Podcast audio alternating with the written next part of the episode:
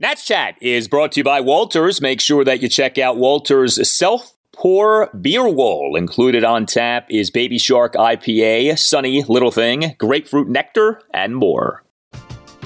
We're driven by the search for better. But when it comes to hiring, the best way to search for a candidate isn't to search at all. Don't search match with Indeed. Indeed is your matching and hiring platform with over 350 million global monthly visitors, according to Indeed data, and a matching engine that helps you find quality candidates fast. Ditch the busy work. Use Indeed for scheduling, screening, and messaging so you can connect with candidates faster. Leveraging over 140 million qualifications and preferences every day, Indeed's matching engine is constantly learning from your preferences, so the more you use Indeed, the better it gets. Join more than 3.5 million businesses worldwide that use Indeed to hire great talent fast. And listeners of this show will get a $75 sponsored job credit to get your jobs more visibility at Indeed.com slash BlueWire. Just go to Indeed.com slash BlueWire right now and support our show by saying that you heard about Indeed on this podcast. That's Indeed.com slash BlueWire. Terms and conditions apply. Need to hire? You need Indeed. The 2 0. Swinging a line drive left field. That's a base hit. Profar is going to round third. He's going to head home. Call will throw it in toward third and hold Soto at second. RBI single Manny Machado. It's 2 0 Padres. And the pitch swung on. Shot to third. Franco has it. Falling down, whips a throw and overthrows it into right field. Two runs will score on the play. Myers from third, Alfaro from second. Over to third goes Soto, and on at first is Machado. A sprawling play by Franco at third, and then rolling over, trying to make a throw to second from a difficult position. Threw it over the head of Cesar Hernandez into right field. And the Padres score two. They now lead six to nothing.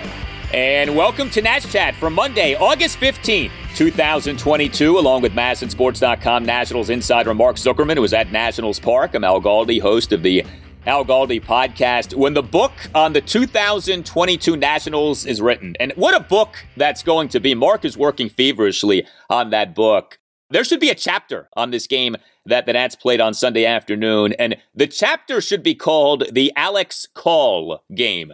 The Alex Call game, a game in which the Nats had as their leadoff batter Alex Call, who the Nats on Sunday morning called, uh, recalled from AAA Rochester. Alex Call just got DFA'd by Cleveland. The Nats just claimed Alex Call off waivers from the Guardians on August 7th, and Alex Call on Sunday afternoon in Game 3 of a three-game series against the mighty San Diego Padres was the Nats leadoff batter. Uh, such is the state of the Nats lineup right now. Uh, the Nats are in a tough spot from a roster composition standpoint, and the Nats on Sunday afternoon got shut out. A 6 0 loss to the Padres at Nationals Park. Nats end up losing two of the three games in the series, fall to a major league worst 38 and 78 on the season. Mark, this was some Nats lineup on Sunday, man. Alex Call in the leadoff spot, Lane Thomas in the cleanup spot, Cesar Hernandez in the number five spot. Boy, I don't know that expectations were high going into the game, and so I don't know that anyone was too shocked by what ended up happening in the game. No, not at all, Al. But first, this uh, 2022 retrospective that you seem to think I'm working on. What's the audience for that? I know our listeners are loyal. They tune us in every day. Are they really going to buy a book about this season? I know you can write, man. So I am expecting like Grantland Rice type work from you in this book on the 2022 Nats. It will be a true truly special piece of literature, the 2022 Nats. We need a good title. I don't know if the title should just be like Meneses, or we got to come up with a good title for it. But yeah, the 2022 Nats, a story unlike any other. Well, the problem would be I've already have to live through the season live. Then I'd have to relive it going back to rewatch games and look at old stories and interviews to put together a book. I don't know if I can take that after watching 162 in person this year. Well, also remember we have to do the audio book, so you have to read the entire book so people can listen to it on their long car trips. I'll let you do that, and you can do that in my voice. I think you're talented enough to pull that off. So I'll try. Look, the lineup they put out there today, they've had to cobble some things together this year, but this was to a new level. And I don't know that Davey Martinez had a whole lot of other options. Luis Garcia is still hurt, dealing with a groin injury. We're going to talk about that because I think there could be some significant ramifications for that. Nelson Cruz, it's the day after a night game, a quick turnaround to a 12:05 start, and he's 42 years old, so maybe you give him the day off. Keibert Ruiz caught the last two nights. You typically would give him the next day off. And this is what they have against a really good pitcher in Blake Snell of the Padres. And I don't think anybody can be surprised at what the results were. If anything, you know, at least we didn't have one of those no hit bids like we've seen a few times here. They got that taken care of thanks to Joey One Bag singled in the first inning to take care of that and then singled again in the uh, sixth. Speaking of Joey Four Bags, how about this? We were tipped off to this by a listener. Apparently, the nickname for Joey Meneses that was arrived at on this podcast was uh, coined by Mark. Joey Fourbags was utilized on Friday night's Apple TV Plus telecast of Nats Padres. Take a listen to this. Chris Young, Friday night on Apple TV Plus during the first plate appearance of Joey Meneses. This is a player, you know, 23 at bats in, early in your career, already has already has a nickname. Yeah. Joey Four Bags. I think I got that right. Heard a few times. That's his nickname now. so how about that, Mark? You are infiltrating popular Major League Baseball culture and Chris Young, I guess he didn't remember where he got the nickname, or maybe he knows precisely from where he got the nickname and just didn't want to credit the source of the nickname. But let us make this loud and clear. The Nats Chat podcast is where that nickname was born. Joey Fourbags, it's now gone national. Well, Tim better get cracking then on the t-shirts before somebody else does. We need first rights on this thing and, and uh, copyright that so nobody else can take it. But uh, yeah, what an honor to have that nickname cited on uh, national TV, as it were. I don't know. Is that national TV when it's streaming? I guess so.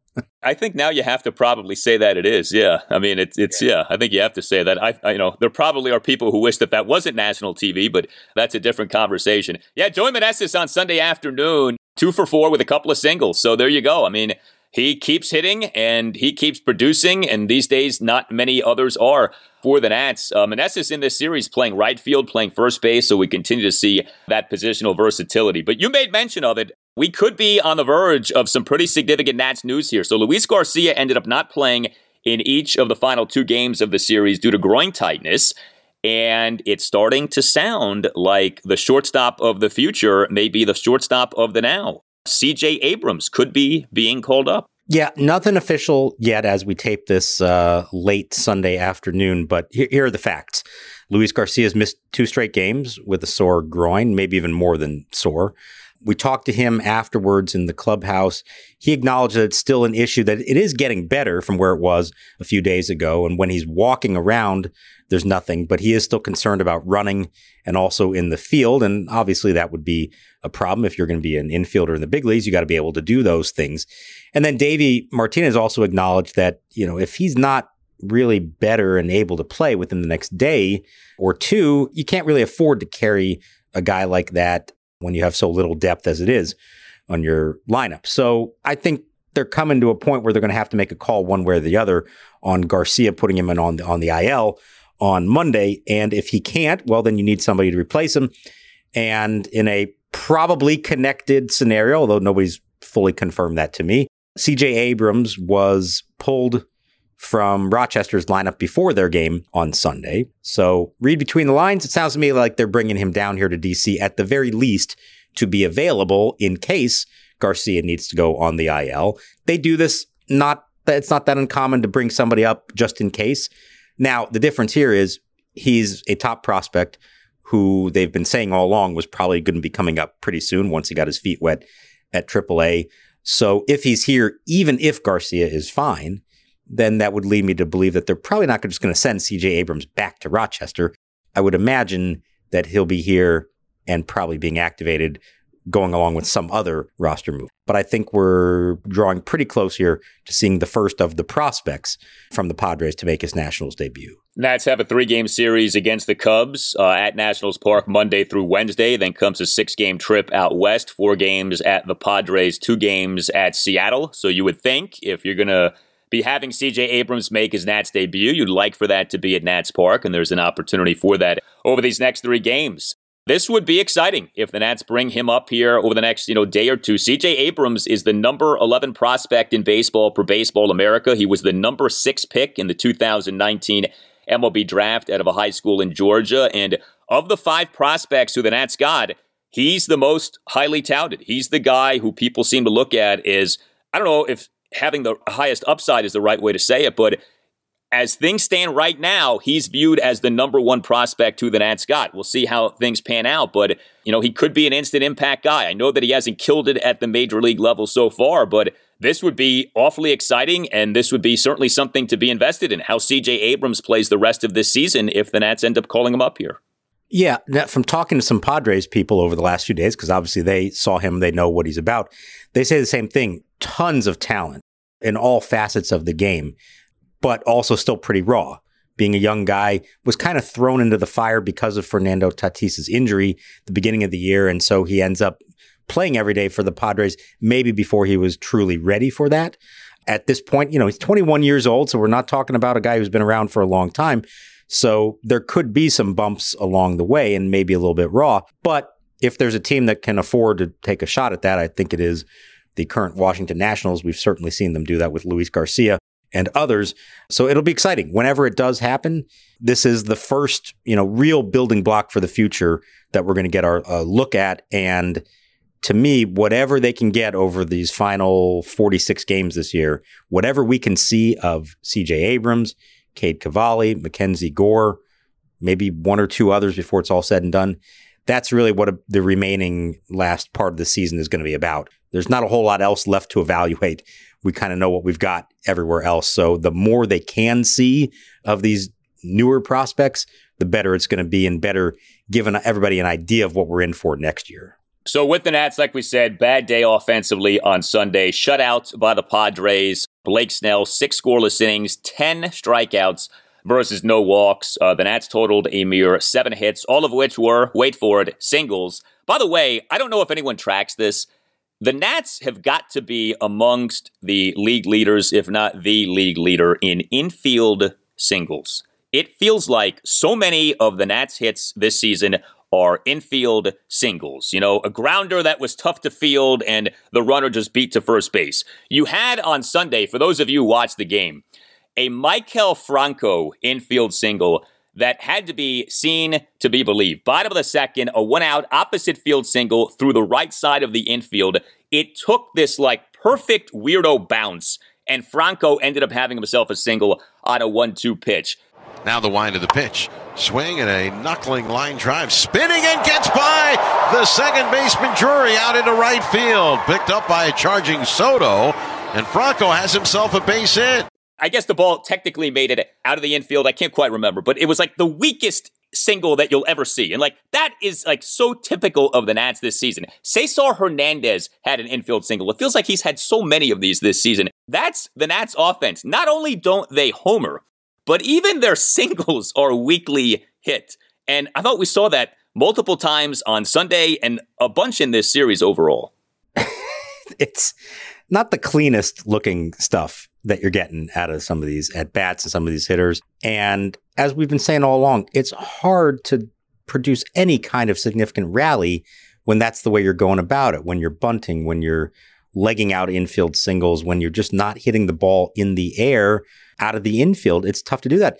They had what that game in Chicago that they won the other day where they scored like six runs on three homers. It's like, yes, that is possible to do that. They just have not been able to consistently do that. And certainly the state of the lineup as it is right now, it's even tougher. But look, Blake Snell was really good. He's been on a good run. This wasn't just some out of nowhere quality start from him. He's been really good here lately. You had this perfect convergence, I think, of a, a dominant left hander in the middle of a great run against a really, really weak lineup. And this was the end result of it. And was not pretty. And, you know, there's not a whole lot of reasons to be excited about what may be coming from these guys. Maybe you do get Garcia back in the lineup, you get Ruiz back in the lineup. That changes some things. But this was a pretty weak effort all around from the Nationals offensively. Yeah. So seven hits, no walks, 11 strikeouts.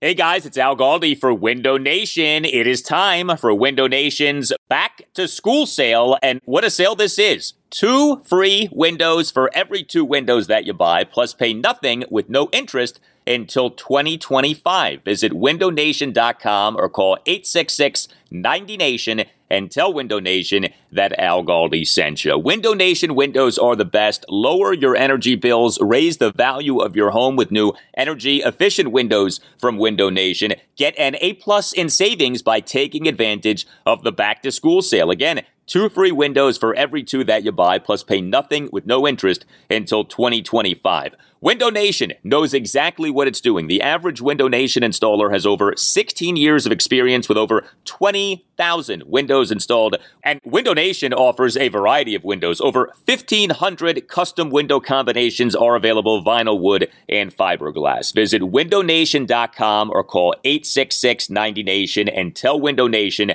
that Al Galdi sent you and ask for the back to school sale. Again, buy two windows, get two windows free on any style of new window from Window Nation, plus pay nothing until 2025. That's windownation.com or 866-90Nation, windownation.com or 866-90Nation, and tell Window Nation that Al Galdi sent you. We're driven by the search for better. But when it comes to hiring, the best way to search for a candidate isn't to search at all. Don't search match with Indeed. Indeed is your matching and hiring platform with over 350 million global monthly visitors, according to Indeed data, and a matching engine that helps you find quality candidates fast. Ditch the busy work. Use Indeed for scheduling, screening, and messaging so you can connect with candidates faster. Leveraging over 140 million qualifications and preferences every day, Indeed's matching engine is constantly learning from your preferences, so the more you use Indeed, the better it gets. Join more than 3.5 million businesses worldwide that use Indeed to hire great talent fast. And listeners of this show will get a $75 sponsored job credit to get your jobs more visibility at Indeed.com slash BlueWire. Just go to Indeed.com slash BlueWire right now and support our show by saying that you heard about Indeed on this podcast. That's Indeed.com slash BlueWire. Terms and conditions apply. Need to hire? You need Indeed. This is the story of the one. As head of maintenance at a concert hall, he knows the show must always go on. That's why he works behind the scenes, ensuring every light is working, the HVAC is humming, and his facility shines. With Grainger's supplies and solutions for every challenge he faces, plus 24 7 customer support, his venue never misses a beat. Call click grainger.com or just stop by. Grainger, for the ones who get it done.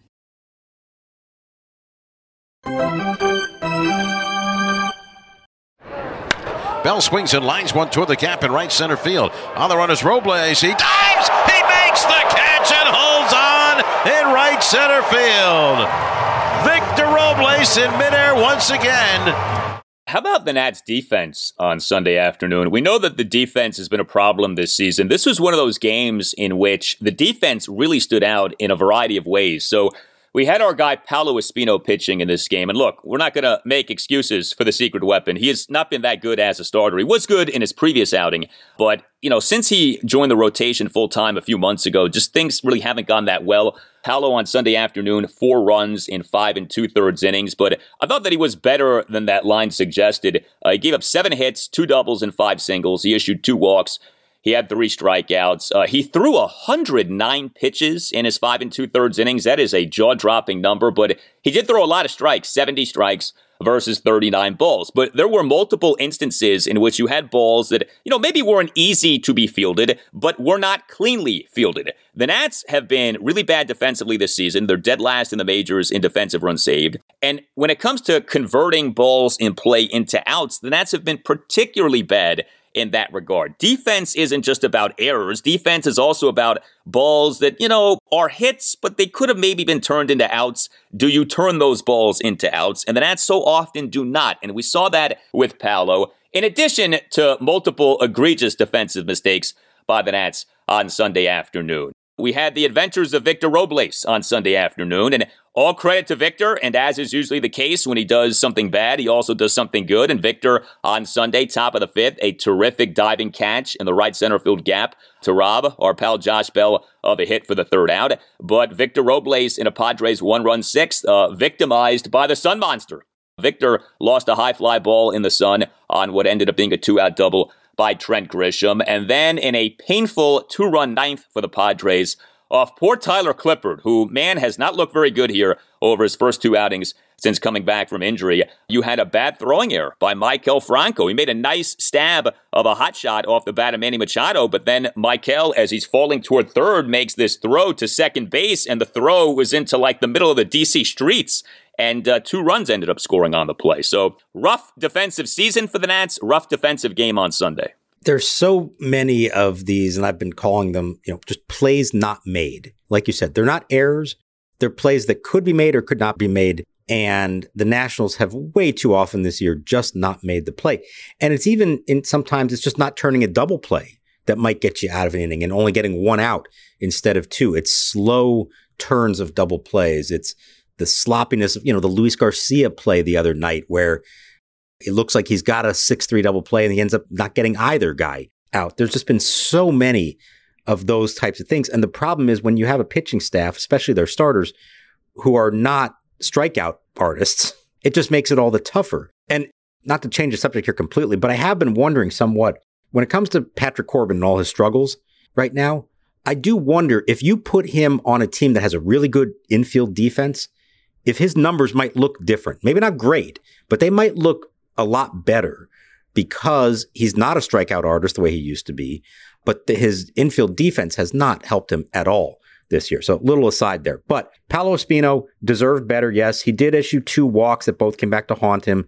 The pitch count was super high. The Padres are just fouling things off left and right. They really worked some long at bats. But if Victor Robles doesn't lose a ball in the sun, and you know, can happen to everybody, to anybody, but it does seem like it happens to Victor Robles more than most if he makes that catch, Paolo has a quality start, six innings, three runs. And on this team, that's great. And instead, he ends up departing five and two thirds innings and four runs. And that's the difference between what these so called little things can do for you. And maybe it wouldn't have mattered in a game where they weren't hitting themselves anyways, but they very easily could have held the Padres to far fewer than the six runs they scored in this game. Just to put a number on the defensive run saved, the Nats came into Sunday dead last by miles in the majors in defensive run saved this season at minus 54. And, you know, it's an interesting point you make about Corbin. I've seen that point made, and it actually does help to explain what's happening with Austin Voth with the Orioles. Because if you look at Voth's peripherals with the O's, the peripherals really aren't that different from his time with the Nats. Uh, they are better, but it's not like they're so much better to where the results should be as improved as they have been. I mean, Austin Voth has been really good for the O's, as we discussed. He teased a no hitter on Friday night for those of you who aren't paying attention. Well, not so coincidentally, the O's entered Sunday top 10 in the majors in defensive run saved this season the Nats are dead last. And, you know, this issue of, again, converting balls in play into outs, there's real meaning behind that. And it's not always obvious to the naked eye what bad defense is. Bad defense isn't just an errant throw, just like good defense isn't just a diving catch. You know, if you're taking great routes on balls, you're not having to dive to make catches. And so you make things that are difficult or things that other teams wouldn't make look routine. And the good defensive teams do that. And I think that's a real issue for the Nats. Think about this too. How many times this Nats season have you seen hits through the infield past a diving X? I used to make that joke with Alcides Escobar, but he's not the only one. Past a diving Ildemaro Vargas, past a diving Michael Franco, past a diving Cesar Hernandez. Track that. Track how many times you see that and ask yourself, hmm, is that a play that a fielder with better range, better dexterity, better agility, better athleticism could have made? And so I think that is part of this. I think that is part of Corbin's struggles. I don't think it explains everything, but I do think that that's part of why he has been so bad. Yeah, I'll give you another aspect of this too that we don't really talk about a lot, and that is hits because of poor positioning. How often have they been shifted and a ball goes right where somebody should be? And I get that there's a trade off when you do that. And maybe they are converting some other balls into outs because of it. But Sports Information Solutions keeps track of these things. And they do defensive runs saved based on when you're in a shift, and when you're not in a shift. And the Nationals, when not in a shift this year, are at plus four defensive run saved. You say, well, that's pretty good. That's actually not that great when they're not in a shift. And then they're at plus eight when they are in a shift. And that is, looks like about the fourth worst in the league. Like you have other teams that are in the 20s for outs created while in the infield shift. So I feel like anecdotally, there's been a lot of times this year where they're shifted around to one side of the infield and the pitcher makes a pitch that's to the opposite side of the plate and the guy just hits a weak ground ball right through an empty hole. That's a problem. That's a lack of coordination between the fielders and the pitchers. You're either not pitching to where the shift is and where you the scouting report is, or the scouting report is telling you something different and you're giving away hits essentially with poor positioning or poor pitch execution. And I think that's been a big problem for them this year. Yeah, and when you talk about, you know, analytics and data and information and everyone being on the same page and you know this like organizational cohesion, maybe that's a function of a lack of those things with this team and either the players aren't on board or maybe the data isn't being properly communicated or maybe the data is faulty. Maybe the people coming up with these shift plans aren't doing a good enough job. I mean, we don't know. There are things here that we don't know. But yeah, the defense has been lacking. And, you know, you think about the Nats, right? Bad record, we get it. But like the pitching is among the worst in the majors. The home run hitting is among the worst in the majors. The fielding is the worst in the majors. The base running is the worst in the majors. I mean, if someone said to you, life on the line, say something nice that's factually true about this Nats team this season in terms of the overall team, like there are individuals we can certainly say nice things about it. It's hard, man. The Nats are not just bad in a lot of categories, the Nats are like near the bottom of baseball bad in a lot of key categories. And that's really tough. I mean, usually even the bad teams do maybe a few things well. There really aren't many things that the Nats do well. And there are a lot of things that they do like league worst, uh, and that obviously is problematic. Yeah, I would probably say the only two things that come to mind that you could maybe give them credit for doing well, bullpen's been good, and the other thing would be that offensively they make contact. You know, but in this day and age, contact isn't enough. You got to do more than that. So yeah, no, you're right. It is. Sometimes you have a really bad team that's just kind of like average to bad in a lot of categories. In this case, they're like you said, pretty much bottom of the barrel in almost every significant department aside from a couple of things. And the areas that they have been somewhat good in, it's not nearly enough to make enough difference to make up for all the other problems. And even with the bullpen, and I agree with you, there's been a lot to like with the bullpen. The numbers for the bullpen really aren't that great. Now, I think that's a little misleading, but like even that, like something that we sing the praises for, even that doesn't like slap you across the face with how good it's been. It's like, well, if you watch the games, you know that it hasn't been that bad. But if you just go by the numbers, like, no, it actually hasn't been that good. Like, there are plenty of bullpens that have been better. Uh, speaking of the bullpen here, so Sunday afternoon, three Nats relievers combined to give up two runs in three into third innings. It was nice to see Victor Arano bounce back from his hideous performance in the game on Friday night. Victor on Sunday afternoon won in a third scoreless innings. Was also nice to see the new guy, Jake McGee, toss a perfect top of the eighth with a couple of strikeouts. But we also saw, like I said, Tyler Clippard struggle for a second time in his many appearances since being activated. Remember, the Nats on Friday afternoon activated Clippard off the 15 day injured list. He'd been on that since July 22nd, retroactive to July 19th with a groin strain. Clippard on Friday night did not look good in the top of the eighth in allowing two runs, gave up a homer, two doubles, a walk, and a hit by pitch. And then Clippard on Sunday afternoon, top of the ninth, allowed two more runs on two singles, two walks, a hit by pitch, and that throwing error by Michael Franco. We love Tyler Clippard. We certainly championed him being called up from AAA Rochester. I don't know. Do we need to write an apology letter to Mike Rizzo? Maybe he knew what he was doing in keeping Clip at Rochester for so long. I will just say this, Al. I have watched a lot of bad innings of baseball this year and, and just really like long, labored, tortured innings of baseball. This might have been the toughest one of them all. And there were a lot of reasons for it, but Tyler Clippard threw 35 pitches in that inning and took a whole lot of time in between those pitches. And the Padres, I mean, he's throwing everything he's got out there up at them, and he can't get anything past them. They're just either fouling him off or putting into play or drawing the walk. And it was difficult to watch. Fan favorite, everybody loves him. And at this point, there's not really, I guess, a whole lot of harm in having him here. But the Tyler Clippard return has not really produced the kind of positive notes and memories that I think everybody was hoping it would. It, it's been kind of difficult. It's too bad. And the next time you're bored, make a mental list of all of the guys who played for the Nats since the start of last season who ended up retiring the following season, okay?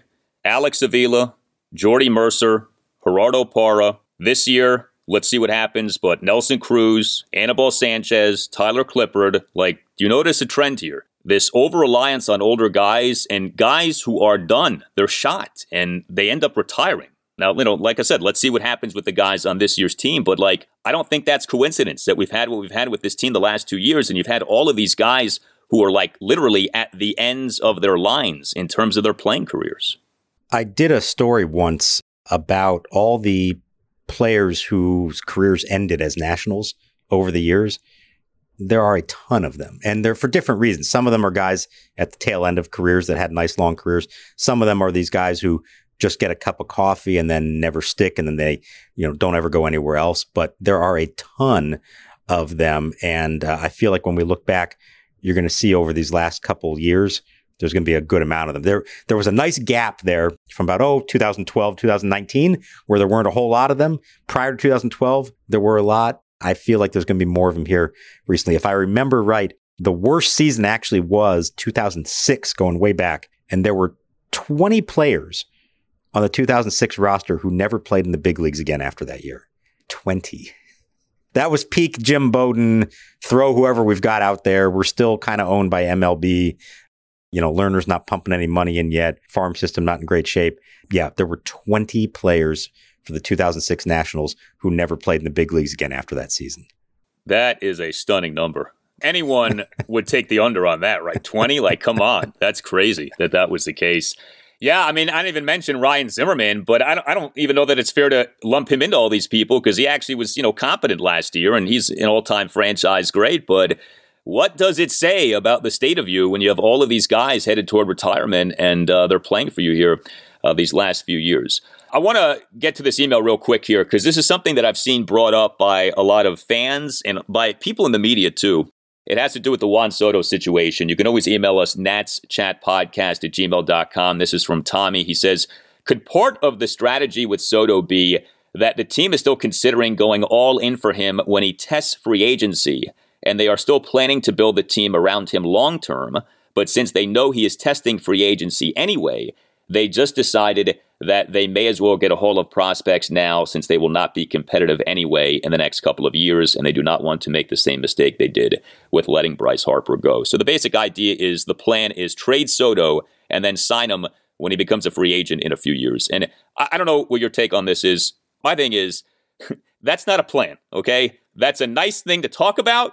If it happened, great. I'd, I'd be leading the parade, okay? But a team building plan, a roster construction plan cannot be we're going to trade away this great player and then we're going to sign him in a few years, okay? Like that's that's what we call pie in the sky. That's what we call who the heck knows. 8 million things can change between now and Juan Soto's free agency. So, I get the thinking. I don't think you should close the door on anything, but but that's not a plan. And if that's the Nats plan, which I don't think that it is, but if that's the plan, then God help us. But to me, that's not a plan. I would just ask this uh, back. Name me a player in Major League Baseball history who has done that, who's been traded away in the manner this. I know there haven't been many trades like this, but traded away somewhat in this kind of manner and then ultimately decided to resign. Now, there are guys who maybe come back at the end of their careers. We saw Albert Pujols come back to the uh, Cardinals. You see, you see things like that, but to leave via trade and within a couple of years as a free agent in the peak of your career to then go back, that part doesn't really add up to me. yes, it's possible. Sure, anything's possible. But the Nats have a lot of work to do to convince him to come back at that point. And there's a whole lot of opportunities for Juan Soto between now and then to uh, find something else appealing. And, um, you know, I, am not seeing it happen. I, I never say never, but I would not count on that one. Yeah, I mean, LeBron James went back to Cleveland, but that's a different sport and a different environment. And yeah, from an ads perspective, your your plan, if you're Mike Rizzo and you're trying to sell what you just did to the Lerners or to the next owners of the Nats, you can't say, well, listen, we're going to sign them back in a few years. Okay, that's the plan. That's not a plan. That reminds me of, you know, we quote Seinfeld all the time when George Costanza says, I have a way to get Barry Bonds and Ken Griffey Jr. and it won't cost that much. Like, okay, great. That sounds awesome. You know, like tell me when that actually happens. Okay. Let me know. You tell us what you think. Hit us up on Twitter at Nats underscore chat. You can email the podcast, Nats Chat Podcast at gmail.com. If you would like to sponsor the Nats Chat Podcast, let us know. Nats Chat Podcast at gmail.com. All Nationals radio highlights on Nats Chat are courtesy of 1067 The Fan. For Mark Zuckerman, I'm Al Galdi. We thank you for listening, and we'll talk to you next time on the Nats Chat Podcast. Anyway, as I was lying in the puddle, I, I think I may have found a way for us to get Bonds and Griffey, and we wouldn't have to give up that much. Well, don't tell it to me, George. Tell it to the new assistant to the general manager. I didn't get the job. Well, once you were dead, we couldn't just sit on our hands. We got to make a move. Everyone is talking about magnesium. It's all you hear about. But why? What do we know about magnesium? Well, magnesium is the number one mineral that 75% of Americans are deficient in. If you are a woman over 35, magnesium will help you rediscover balance, energy, and vitality. Magnesium supports more than 300 enzymatic reactions in your body, including those involved in hormonal balance. From functional medicine doctors to mental well being and female hormone experts, we all know that magnesium is the one mineral to improve all aspects of well being and health. But which one? Magnesium Breakthrough from Bioptimizers, the trusted choice recommended by leading experts with seven best absorbed forms of magnesium to ensure your body receives the support it needs for overall well being. Go to bioptimizers.com slash balance today and use code BALANCE10 for 10% off. Support your journey to wellness at B-I-O-P-T-I-M-I-Z-E-R-S dot com forward slash balance. Magnesium Breakthrough from Bioptimizers, your foundation to optimal health and vitality.